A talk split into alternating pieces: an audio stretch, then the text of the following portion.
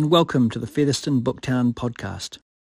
August 25th is National Poetry Day, so to help celebrate, we are releasing the audio from our late night lit Poets Corner event that took place at the Karukatea Festival back in May. You will hear some of the best poets in poetry in Aotearoa, New Zealand, with Poet Laureate Chris Tse, Sam Duckor-Jones, Frankie Leota, Rachel Buchanan, and Debbie Broughton. We begin with Sam Duckor-Jones. Enjoy.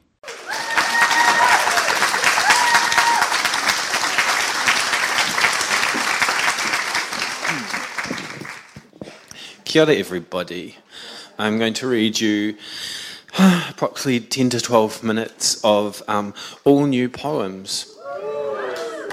Um, the nice thing about events like this is um, it's a lovely opportunity to try things out. So some might not land, and then I'll just like, I'll get rid of them. An emergence. A cricket is walking up the wall and onto the painting by my father, who is known more for his, poet, his pottery, but in this case, a soft focus oil of a bedside with a sheet and a lamp and a book, which is said to be the book my mother wrote, the clue being the blurry gold badge about sports, as she, of course, got her start in sports journalism. But this book was more of a poem and so I remember enjoying it in the 90s. And when the cricket reached the top of the canvas, it flew or leapt onto my pillow, or I captured it in an empty glass, or I took the glass outside, or I left the glass uncovered. Sex ed.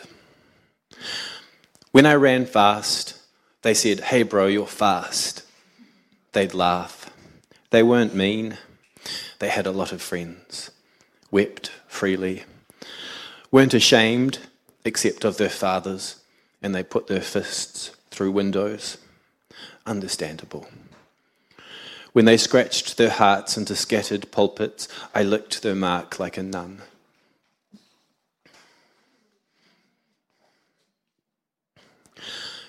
Manifest land. Build a deck on your roof Spread your legs on the bus.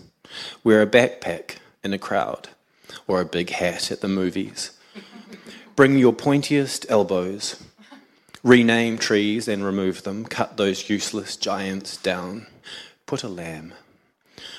Visit towns with blood you can't see. Fill them up with blood you can. Pour demolished stadiums into harbours. Pop new stadiums on top.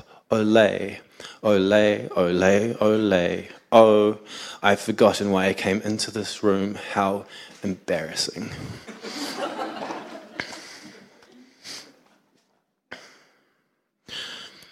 Roots. She grew up on a farm, you see, where there simply were no trees. And everyone had horses her mother and her father, her brothers, they all had horses. And her friends at school, and even the shearers, she believes they had horses too. And her grandmothers, and her grandfathers, well, they had horses of a kind you don't see anymore. That's three generations, right there. So one must empathize when she speaks of the bush with a shiver for she needs to be able to see the land on which her ancestral horses stand. And everyone is so friendly here, and she has worked very hard. She never got any handouts. She deserves her horses and that mountain. She deserves that mountain too.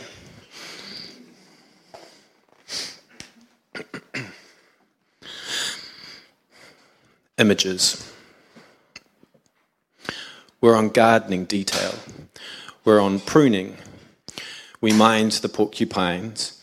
We mind scorpions. Other mornings, snakes, wasps. We're on pruning. We prune the suckers. We are secret police, pruning. We turn up at the door of a tendril and say, You, come. And we dispatch them there in front of all the other fronds. It's August 2001 and dawn on the kibbutz. The other gardeners have discovered, once again, that local Bedouins have swiped the copper caps off the irrigation system, precious geysers jagging up amongst parched jojoba. We jump into the tractors, we pull them into gear.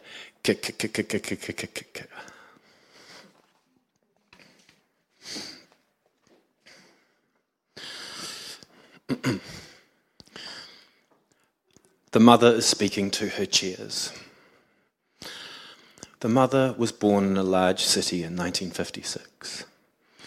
The father was born in a small town in 1957. They met each other in a third place in 1979. They got married in a large city in 1980. They moved together to the small town in 1981. Their first child was born there in 1982. Their second child was born there in 1984. Their third child was born there in 1986. The mother's uncle died in 1988. He left her six good chairs. Over a period, there are approximately two cats, three mice, four rats, five fish, six birds, and one dog. By 2003, the mother and father have split up. By 2004, all the animals have died. By 2005, all the children have moved out, and the mother has the six chairs recovered. It was expensive, but, she argues, it has been such a long time. And the first child gets a pet. He phones the mother to tell her. He says how he talks with the pet and how nice it feels. The mother says, Well, I talk to my chairs, so yeah, I understand. Yeah, I get it. I say, Hello, chairs. I love you, chairs. You are so beautiful, chairs. And the first child says, Good, Ma, that's good. We'll talk to you soon. okay. Bye, hun, she says. And they hang up.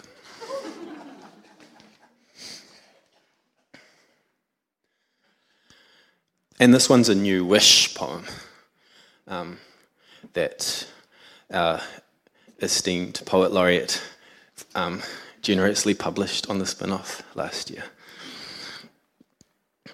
Coping poem.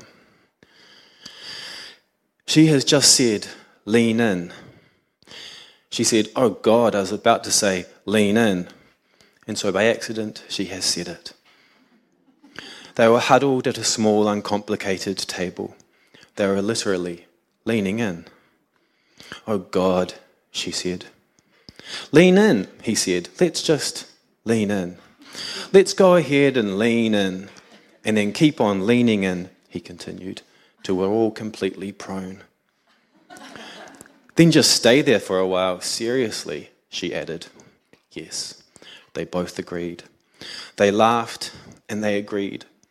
They agreed that in this pair of our Maud 2022, they might as well lean in and right on through and out the other side, because what else? They sighed. Oh God, she said. And they leaned back into their complex seats. And they leaned hard and effective, and they dug in too and kept their soils damp. And they leaned with thickened atmospheres and with brows cocked all the way up and in smart shoes, they leaned in and in. They leaned all the way into the linoleum. They did, and then stayed there for a while. Yes.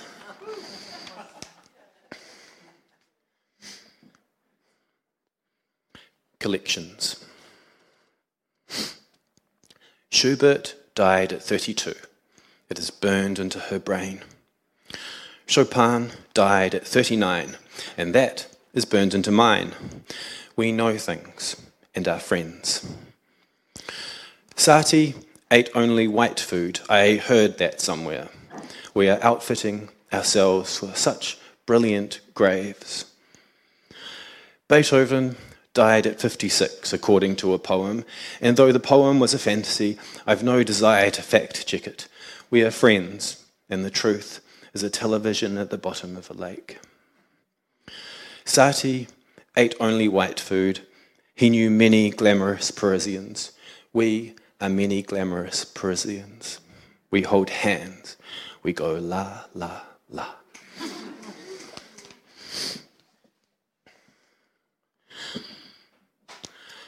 On Epiphania. Hello, I said. Table for one. And we're seated by a window. I ordered a chicken thing and a beer, and I took out my book, and then a man came into the restaurant.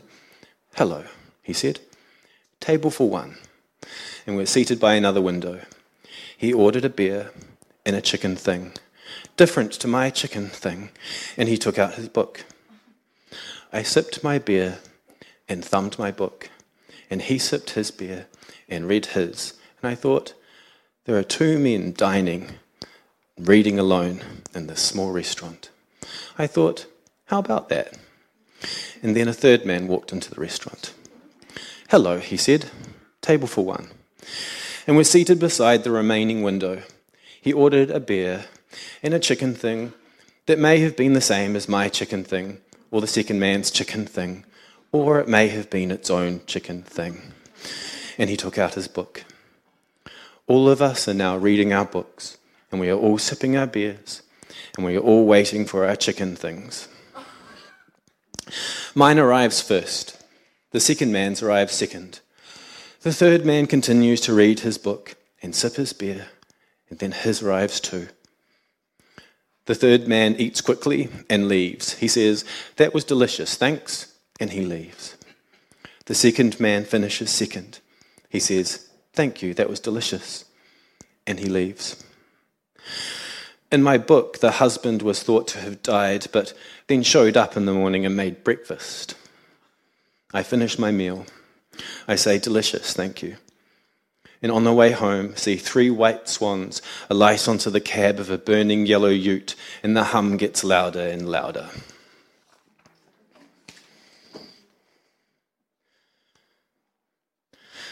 Um, so during this Booktown festival, one of the things I'm doing is the um, pop-up Gloria um, installation around the back of the hall. And on um, uh, Friday, um, some of the local Rainbow youth from the high schools um, came and did some poetry workshops there, which was really great. And one of the things I really wanted to, I really kind of uh, talked about with them was that poetry doesn't have to make sense. It can just be silly and just kind of fun and just like feel good. And I shared this little poem with them. Costume hire. Come on, baby, fight my ire. I'm indoors, you're a lit cigarette. Come on, lady, bite my choir. Make them pure with your little threat. Come on, maybe kites for hire. A full day, now omelette.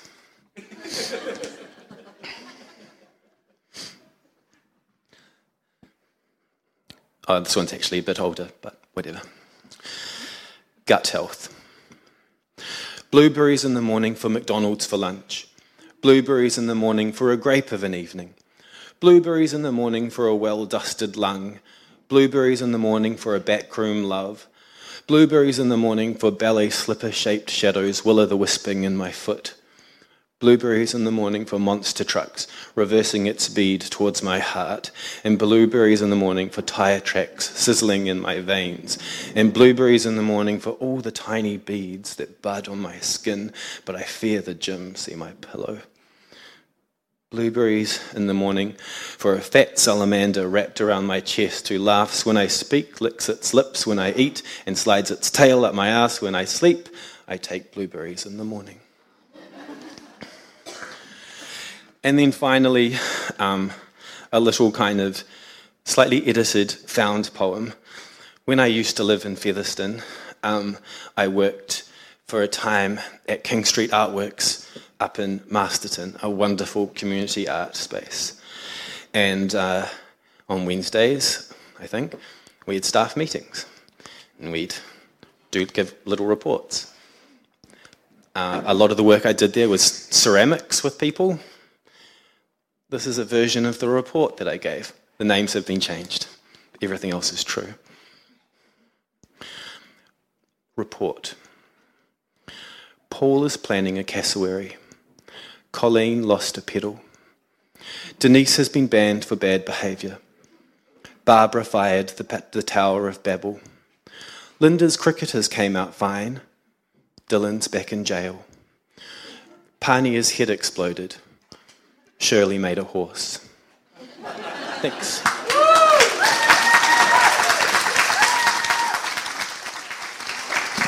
Te mihi ki te mana whenua o tēnei rohe, o te whenua nei ko Rangitāne, ko Ngāti Kahunu, a hoki kamahi hoki a hau a ke ngā tupuna, kei runga rā, a aha kua kua kāti ngā rama, ka taia e mātou te kite i a koutou no reira, karanga mai, karanga mai, karanga mai rā.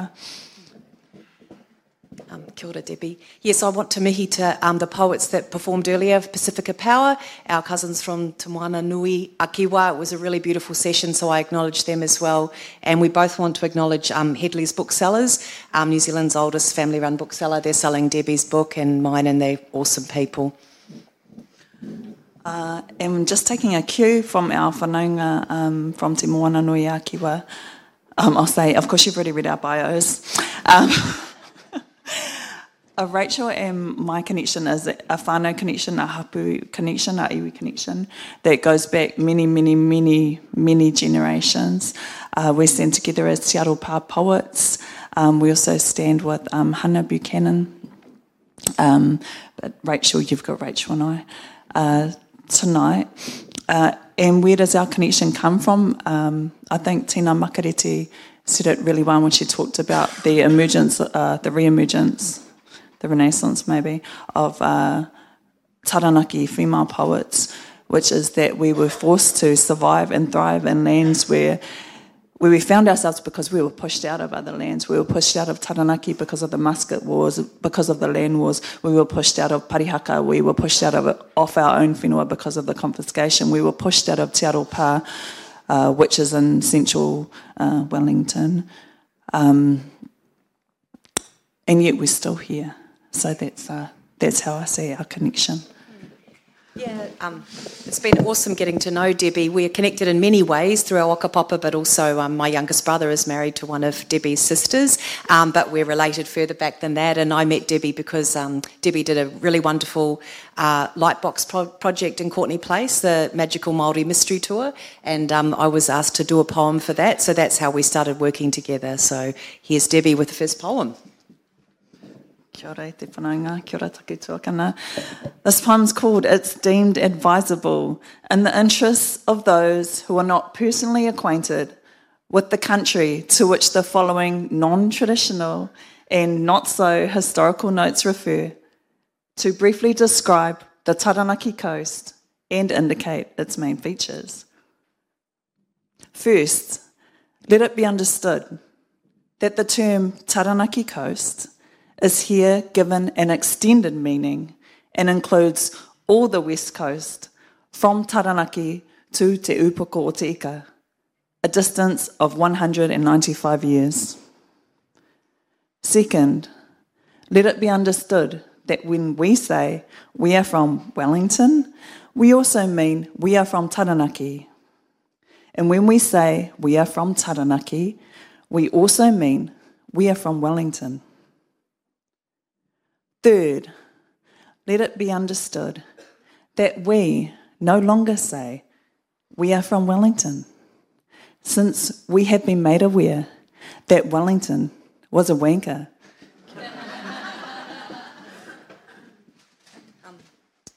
So um, this is a very old poem. It was published in 2001 in Meanjin, and um, I'm just going to show you something special at the back, a little analogue feature. It had a bonus CD, um, and I recorded my poem after an amazing Koori poet called Lisa Bellear.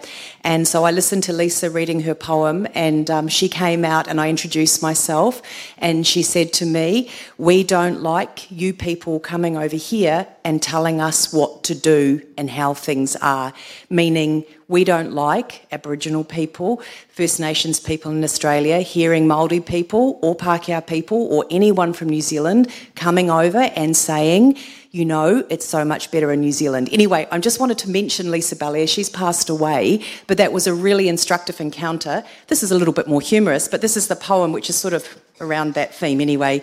It's called The Immigration Experience, Part Two. Say sex, say six, say chili bin, say wee wow, say hangi, say hongi, say haka, do haka, say Pākehā, say it properly, say fish and chips, no, say deep fried Mars bar and pineapple rings, say two paua fritters, no, make that three, and four bits of hoki and a white bait fritter, yep, with some bread and five bucks worth of kumara chips and a bottle of L&P, family size.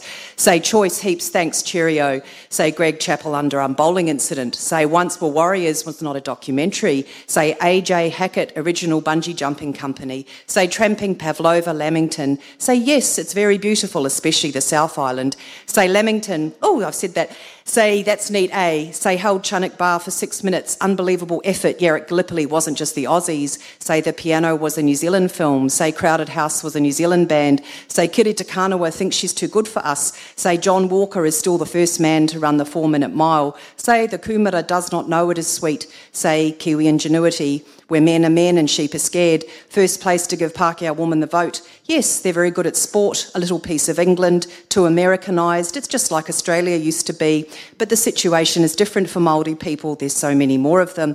They were better organised, the warrior blood, etc. Of course, they've got the treaty. Well, even the Queen apologised. Bicultural, not multicultural. Problem with the gangs, black power, white wines, nuclear free, clean and green, vast unspoiled wilderness.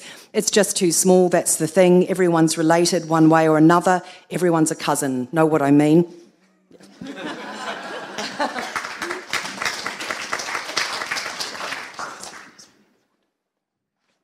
Okay.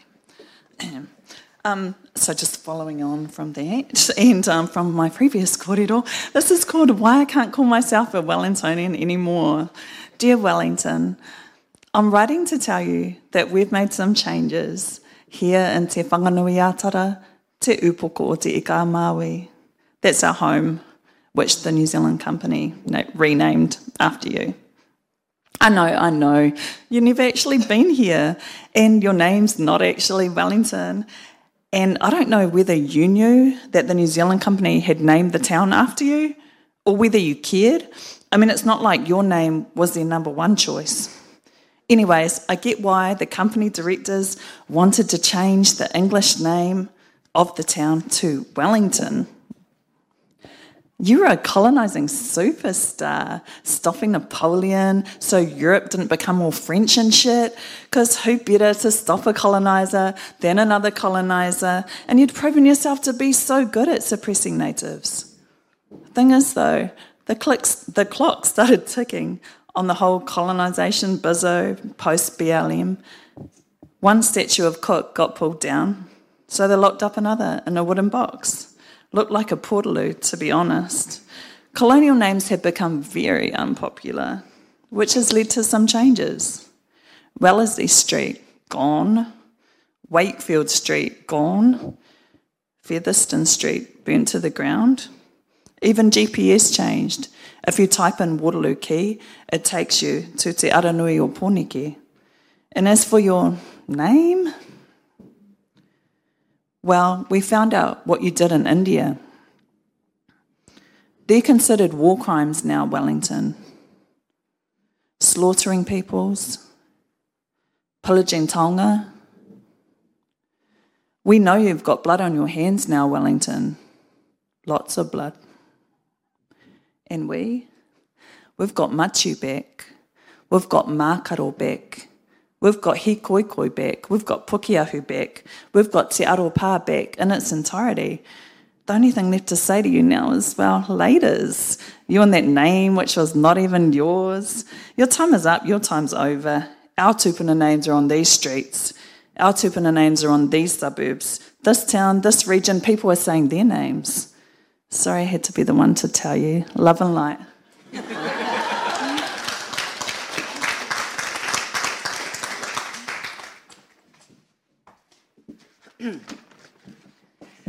Road code. Taranaki is the word on the street. a permanent marker for Te Aro Pā, the underground resistance, staunch, sneaky, indelible Te Aro. In 1877, the Crown took our land for a road. If it's long and strong, get, do- get gone. Our relatives ducked, braced for impact, the road ran over them. In 2005, developers demolished a building on Taranaki Street. Light streamed in. Wakey, wakey, whānau. The old people uncurled, rubbed sleep from their eyes, brushed shells from their skin. They peeped up the gorge to the mountain, still there. They stood up, saw a national museum, a national war memorial, a Les Mills Extreme Premier gym. They smelt the beer smell from the Irish pub. The pa was pumping. It was chockers. Better build an extension, something neat next to the water. Te Aro Pā Papakainga has also popped up at Greta Point, but Taranaki is still the word on the street. And uh, yeah, anyway, I'll just say something about that. So if you live in Wellington, um, Te Aro Pā, we used to have land at Happy Valley. Um, that's a toxic dump. That land is polluted in perpetuity, and a land swap meant that a small bit of land at um, Greta Point, Niwa, near Niwa, is now a papakainga. It's social housing there, so um, just something to think about if you live in Wellington.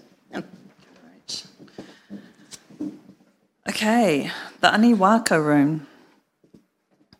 In the Waitohi Community Hub in Johnsonville, aka another name that doesn't involve anyone with the surname Johnson, aka Wirimitaone, on the ground floor, next to the Akanihi room, there are several pepper potted men meeting in the Aniwaka room. And I don't care. I take selfies with the white letters Aniwaka anyway. And when one of the men stands and firmly closes the door, I don't even care. Because our kaumatua recognised our ancestor, Aniwaka Durling, Ni Blewett, and her relationship with this whenua by naming the room after her, our ancestor. And no, it's not a marae. And no, it's not a whare tupuna. And no, it's not a whare kai. But I don't care. It connects our whānau to Haumia Street, to Ngāti Haumia, to Taranaki Iwi, Taranaki Tūturu, to Te Aro Pā, to Opunake, to Taranaki. It means she was there, which means we were there, which means we mattered, which means we matter. Like not even just us generally, but us specifically, Ngā Uri or Aniwaka Durling, Rawako Leonard James Durling. And pinned to the wall inside the Aniwaka room are A4 photocopies with photos of Aniwaka, her mother, Anite Kai, and her father, Charles Blewett, Anite Kai's sister, Hanate Afitu, and Aniwaka's husband, Leonard James Durling. And even though they are photocopies, not actually photos, I don't care.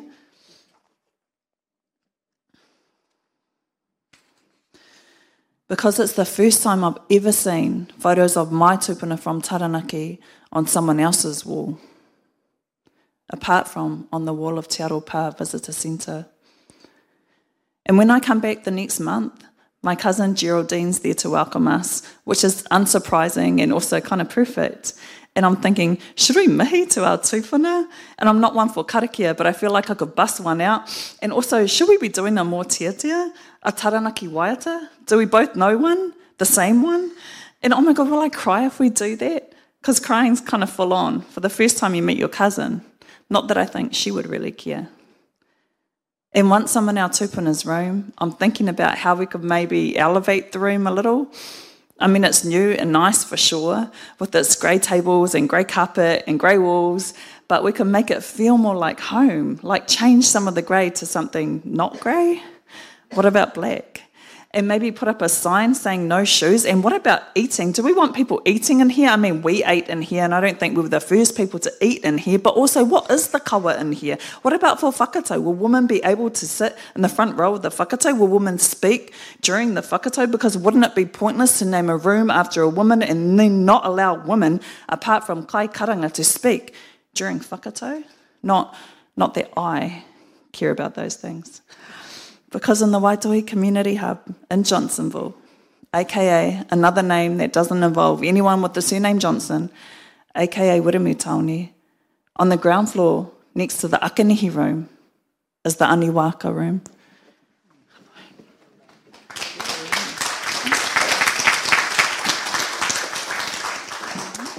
Um, so I'm just going to finish with something from my book. So this beautiful book, Te Motunui Epa, is about an art crime and a 40-year battle to retrieve these taonga tupuna uh, from Geneva in the Ortiz. And the book um, is narrated, and it's sort of through by the carvings, and then the last chapter is narrated by the carvings. So I'm just going to um, just read that short. Um, why am I saying that? Um,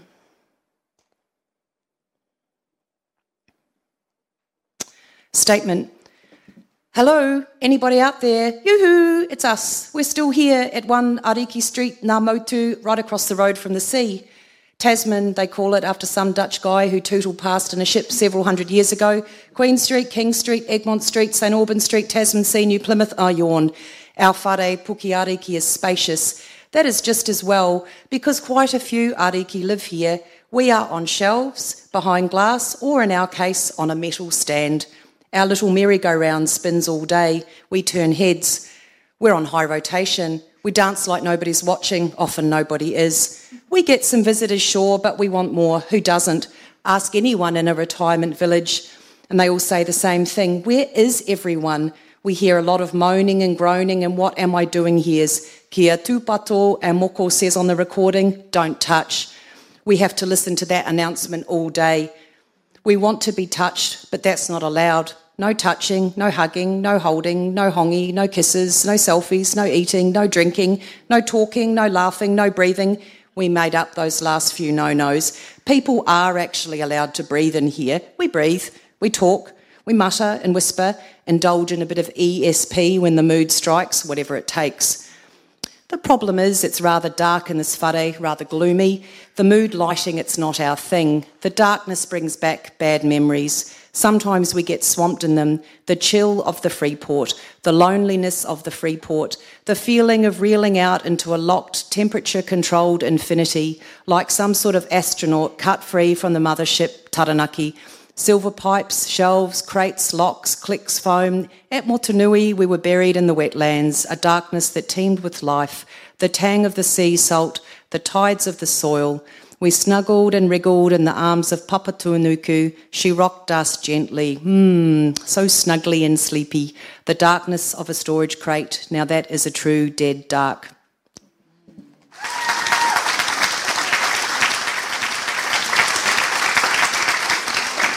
Uh, kia ora, uh, or Uluhingoa, or Frankie Francis Leota. Uh, this is kind of wild, but um, go. It's my first time doing this. Um, so I'm just, uh, my offerings are sort of, I guess, a gentle offering of uh, musings of um, intergenerational and bicultural um, affections and love. So, yeah, nothing too scary, hopefully. Um, so, this one is called Process. I don't seem to cry much anymore. It's not even that life's all good. Lamentation, grief, and joy do still exist, but the wet expressions have been replaced. Little black characters are now what I like, landing next to each other in drips. Sometimes there's a welling up, and with a conscious blink, they flow. At other times, just one dehydrated Acknowledging the feelings, I let them roll down like warm, smooth salt silk. Tissues and sleeves have been replaced with paper, catching stanza as they fall, absorbing sentiment line by line, catharsis in black on white. Thank you. um, so that's, yeah, don't cry so much anymore, just write down the things. Um, this one is about a plum tree which stood right in the middle of my grandfather's garden. Um, I'm one of five girls, so um, our childhood was spent enjoying this tree. I remember the dappled shade of the grand old lady standing majestic in her seasonal coat, adorned in her amaranth jewels, queen of the garden, perennial life on the peripheral, observing her stature, her strength, her unapologetic position dominating centre stage, botanical matriarch, arms outstretched, gracefully awaiting embrace. As the sun kissed girls with prickle avoiding tippy toes would run to her, even though she was responsible for splintered fingers, grazed lips, and staining lips violet hues, she was adored, generous with her wealth, her vitamin rich jewels, and her precious little silk bouquets. She offered shelter, shade, and freedom, nurturing the hearts of fledglings and children. Until that January day when Ōtautahi shook, split, and spat, creating victims and trauma, changing landscapes and lives forever. Gracious Lady no longer stands, her veins no longer pulse. Yet she remains strong, providing comfort and warmth as we sit in her presence and reminisce in her light, which will soon be just ash and another memory.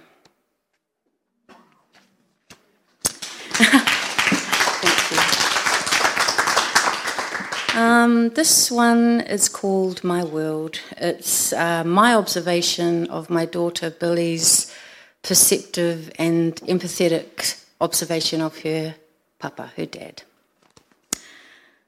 My daddy's feet are old elephants. They have walked around for years in dry grass, rain, and mud. They have stood lots of times watching thunderstorms come and waiting for them to go. They have walked with family and sometimes alone. Even though they're heavy, they just keep on walking, slowly on their way. Sometimes the elephants get tired, but they just keep on walking because they know that one day they will find place to rest. My daddy's hands are turtles on a sunny beach. They're smooth to touch interesting to look at, and really strong. They look after their babies, and when they know the time is right, they show them the way to the water and teach them how to float. I was thinking my daddy's shoulders are mountains, but then I remembered that some mountains are cold and have sharp edges. My daddy's shoulders are warm, sunny day hills. My daddy's eyes are busy.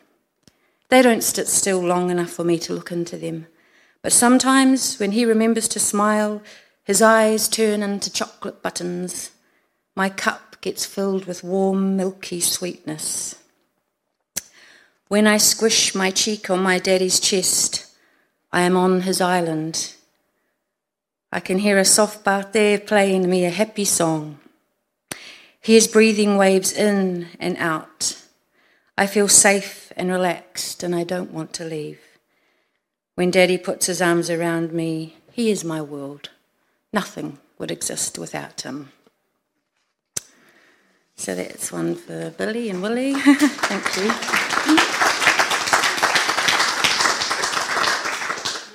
This is actually another one for Williamu. This one I've called His Story. We remove the bed and lay the fala. This is where he will sleep. We prepare the mea'ai, sapasui, chicken, taro, beef. This is what he will eat. We buy the bars of boxed blue soap, bottled water, and packets of smokes to punctuate the many hours. We drive in silence for 23 minutes, the journey to the beginning and the end. We squeak across the polished black floor, stooping too low as we go. He removes his shirt, revealing the canvas. They align his nipples in red ink. We sit beside him as he bends to his knees, lowering himself slowly forward. We inhale together as the blade licks the ash, only seconds until the first kiss. We cross our legs, lean into our thighs, adjust our ear, and exhale. Ba'a prepares to launch. Tufuga dips the teeth, solo stretches the flesh, and with a primal beat, it begins. The, the tradition of transition now breathing in the room, centuries and seconds side by side. Living, deceased, and not yet born gather as the moment is marked. With the splitting of skin, shadows spill out, lacerations leaking ancestry lines.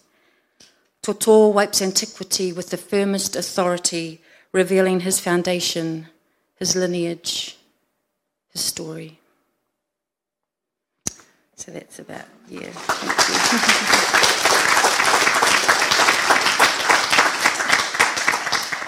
so, yes, I have four children, um, and they are half Samoan, and uh, yeah, although I've not walked in their flesh, they have walked in mine, but um, they, you know, I'm privy to their feelings uh, um, and their experiences, the good and the ugly. So this is a poem called Country Road Profile. we walked into the store a metre apart, went our own separate ways. I turned right to view the clothes, and you left to smell the candles. The lady at the counter said hello to me, even asked how I was. Then she abandoned her cold ivory perch to stalk you through hangers and racks. I watched her lifting a cup to check the price, shuffle and count the candles twice.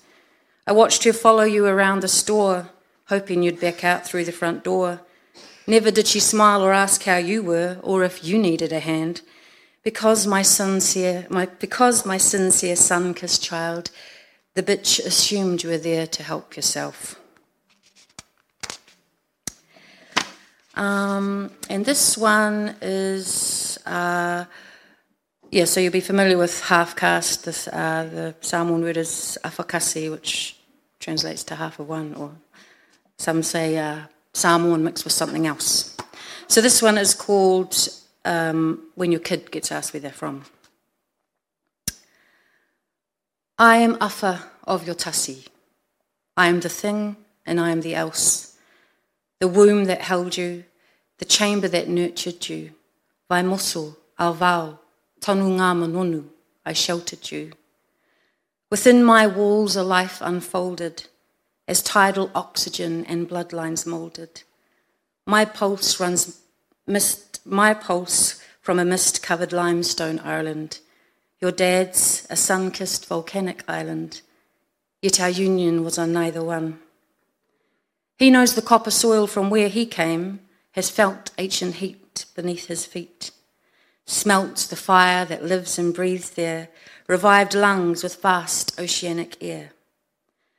My veins run blood from Celtic lands, but have never walked the cold rocks Gaelic ancestry, foreign, yet so clear, evidence manifested on your face of freckles and auburn flecked hair. You indeed are an island girl, grown from the land of the long white cloud. Your foundation, a culmination of diverse stone, to navigate triumphantly and call your own. So, no matter where the tides pull or turn you, or when people ask where you're from, always remember your first true home. I'll always be half of your one. Mum.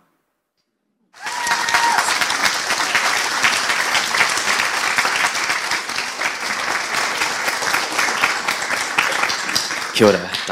Uh, my name is Chris Tse. Um, thank you, Featherston, for having me here. Um, I'm going to read a couple of poems from my most recent collection, Supermodel Minority. Uh, to begin with, this is called version control. It has come to my attention that we have fucked things up. Not that we inherited the best bones to work with, some broken a few too many times, others carelessly tossed into suitcases that no one will ever claim. The bones don't always form a whole. It's 1616 and they're publicly burning us to ashes for sodomy. It's 1885 and they've made us criminals to protect decency. It's 1998 and they're beating us, torturing us, and tying us to fences. It's 2023, and they're rediscovering old ways to erase us. Each time we say it gets better or that we will learn from the past, we set ourselves up for crushing failure, jinxed and cursed, a self addressed envelope for a future that will never come to pass. This time is no different from all the other times. In one version, we were golden, our nights sweetly perfumed by the sea breezes of childhood holidays and apple crumble just out of the oven. We failed to mention that one year a young boy's body washed ashore in non accidental circumstances, and later, bad wiring in the oven was the cause of our house burning down. In another version, our days are drowned in blue screen light, electrifying our brains and keeping us up at night so that we stew in the unmistakable stench of bodies rotting under the floorboards. We buried our dead but we didn't bury the causes of their deaths, and therein lies the seed of our predicament. All these versions of the past are the same explosion replayed at different speeds, and our failure to act is the debris blacking out the sun. We can't bury the lines between then now and now then, hoping no one will notice they're missing and go looking for them to prove we haven't changed at all. We can't be that fucking naive.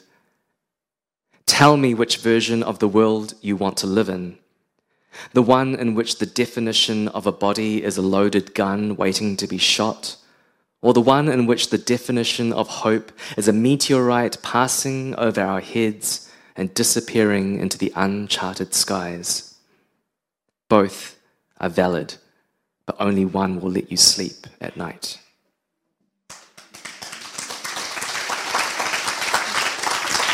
Thank you. Um, this next one is uh, called Identikit. When asked to explain the lines that lead to now, you describe the shape of your body as it hits water, the shape of cold water shocking muscle, the shape of fleshy chambers forced to loosen and acquiesce, the shape of your grandparents in their coffins. The shape of coffins that are too small to contain entire lifetimes, the soft and hard moments we can't forget, no matter how often we turn our backs to the light. You write this poem out of love, but even love can be a blindfold. The shape of you and your parents standing in your grandparents' driveway after being kicked out for talking to your auntie's white boyfriend. Your hand reaching out to someone you don't recognize in a dream their silhouette branded upon your brain. You've tried to swallow the night and all its inhabitants, but they weren't designed for consumption. The night standing in for doubt as you argue with your own memory, waking up to the smell of pidansol yokjuk, the shape of a bowl designed to hold love, love that is never spoken of because to do so would silence it, the shape of silence when you tell your parents you've fallen in love with a white boy the shape of that white boy pressed against your body, both your hearts shaped like hungry mouths, the shape of your mouth biting into the world's biggest egg, the shape of years spent running before walking, your knees shredded and bloody, even after you grew the thick skin they said you would need in this lifetime. The years pass like a watched pot, but you imagine steam rising from its wide open body flashbacks to the shape of air being forced into a lifeless body. Some incisions are made to clean blood, others to fast forward a certain end. When your grandparents spoke of life, it was whatever came their way. No one back then had time to hide behind the sky, to pull strings, to taste control. The shape of control does not fit with the shape of effort. A grounded bird tries to climb an invisible ladder to heaven, to correct a path the world wouldn't let it look upon, in case it traced a line too close to comfort. We all fear the shape of comfort when it belongs to someone else, forgetting that we all look the same buried six feet under. Both your grandparents appear before you on the night you learn how to take off your blindfold, when you finally recognize the shape of acceptance and how it might fit among the ruins of your rejections. It goes like this the fights, the kisses, the direct hits, unfolding yourself into a shape the world doesn't know how to contain. what doesn't fit, what doesn't hold true, the shape of your name, the shape of a bowl that never empties. All of these things fit together if you turn them the right way up. You run your finger along the lip of the bowl and remember what it means to be laced in time and not know how to use your hands to feed yourself. You count the years. You feel their shape flooding your throat, making a noise, making a space for what's to come.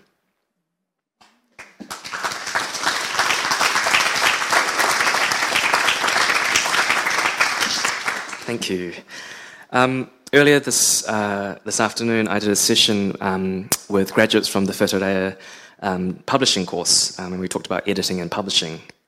Um, I've actually written a poem for a book that's coming out later this year to commemorate, I think it's the 20th anniversary, 30th anniversary. Um, so I'm going to read that poem, and this is the first time I've read this out. Um, when I was asked to write this poem, I was also working on a whole lot of other poems at the same time, and they were sort of dealing with some serious subject matter. And then, so this poem kind of ended up being like my weird outlet. So this is called How to Edit a Poem. Do not follow it. How to Edit a Poem. Let the poem approach you first. Don't point, don't scare it. Encircle the poem with broken lines and half hearted rhymes to reverse any spell that may cause the reader sorrow. Ask yourself is the poem merely camouflage for the poet's desires? All persons, real or imagined, are questions and aphorisms double crossing each other in pursuit of a revelation. Inside this poem, there are two poets. One is literal, and the other is metaphorical. Ask yourself, is the poet a secret carried in a whale's mouth? Capitalize every word that reminds you of your childhood. Strike out every verb that will make the reader feel guilty for not living a wholesome and virtuous life. Inside this poem, there are two poets. One tells the truth, and the other got away with it. Ask yourself, when did you last trust a poem? Interrogate each line as if it were a coordinate plucked from a map. A crooked staircase halfway to the moon. A wolf cries in the dark. The margins seesaw as you pull yourself into the poem for a better view, to take it all in. There is no way out. Use the poem as a mirror. Use the mirror as a sucker punch. Attack the mirror with a mallet hide the broken shards and the feathers of birds, and instruct them to land on rooftops when the night is at its softest. The townsfolk's sleep is disturbed by the crackle of crystal rain. Record their reactions. Respond, respond, respond. Thank you.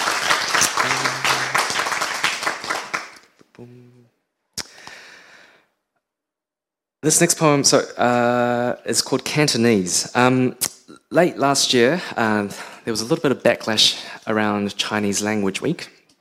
Uh, and my first poem as Poet Laureate was about that whole thing. um, I actually ended up writing two poems um, about Cantonese. Um, and this one I didn't publish um, because I was like, oh, it's too sad. Um, and I wanted to be like fiery instead. Um, but this poem is um, going to be appearing in an anthology um, uh, from writers with a connection to Hong Kong, um, which is coming out later this month. So this is called Cantonese. The list of topics in which I can have conversations with my dad in Cantonese shrinks with each passing year. I can ask him how to steam egg to the perfect silky consistency I can tell him I'm too busy to visit because I have a poem to write. He can share his regrets with me, but I can't offer comfort back to him in his first tongue. I can only nod to show that I understand. The limits of your language define the limits of your world. In the world I share with my dad, we're both on the sidelines expecting each other to leap onto the court with effortless words to play a syncopated game. Instead, we fault ourselves in two languages, and I hear the hesitation in his voice when he switches to English because we've reached an impasse. In these moments, my biggest regret is not having done enough to speak to his heart. Even this poem won't make a difference. Even this poem is a wall.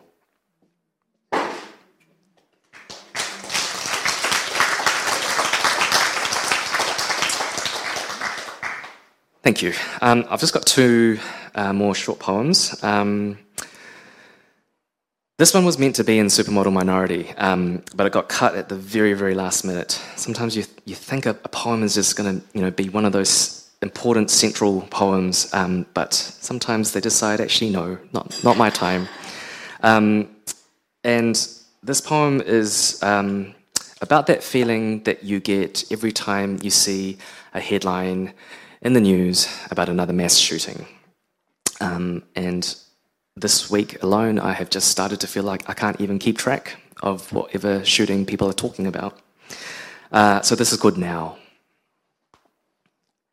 Now is news. Now is a current affairs show sponsored by a sugar free drink. Now is all the shades of blood we've gleaned from police procedurals and body cams. Now we know how to react to another lifeless body shared on social media. Now is a call out in the middle of the night that the media will sensationalize, that an ambiguous noun cannot comprehensively address, because they choose their words based on the perpetrator's skin color or the heartstrings dangling from the victim's backstory. Now we wonder if this is where our children's futures play out, drowning in the fuzzy hum of television sets stuck on tragedy. Now, when you were the blunt force trauma they brought to an election after party, now, when the world was a set of scales no one trusted, tipping between the inertia of another moment of silence and now is not the time for politics. Now is a schoolyard. Now is a massage parlor in a mosque. Now is a cafeteria serving today's special. Now is the swampy heat of a basement club. Now is a safe space. Now is rendered void. Now is never here when you need it. Now is forever lost faster than a weapon thrust into breath, bigger than a front page headline in red, more invisible than a queer body or a coloured body hiding in plain sight, but foolishly thinking that your skin peeled back is of no alarm, because now the real world is out there trapping its young, and we are so easy to convince that now will one day come. So, I will read um, something that is not a love poem, but it is, I think, um, a little bit hopeful. This is called um, Wolf Spirit Fade Out, and it's from um, my, my, uh, my previous book, He's So MASC. Wolf Spirit Fade Out. There's a song you cannot trust to keep you bathed in colour. It pounds like a 90s house piano track until your legs turn to smoke. It fades into shadow. It stops smiling when you enter a room. The last light falls from your face as the moon carves its way out of the sky. This song is the death of the wolf, is the death of days you thought you were both still singing, passing into wild youth, diminishing from earshot. Just be happy for having danced with the wolf, his clear, solitaire eyes, his tracks in your history. Be brave. Press repeat. Thank you very much.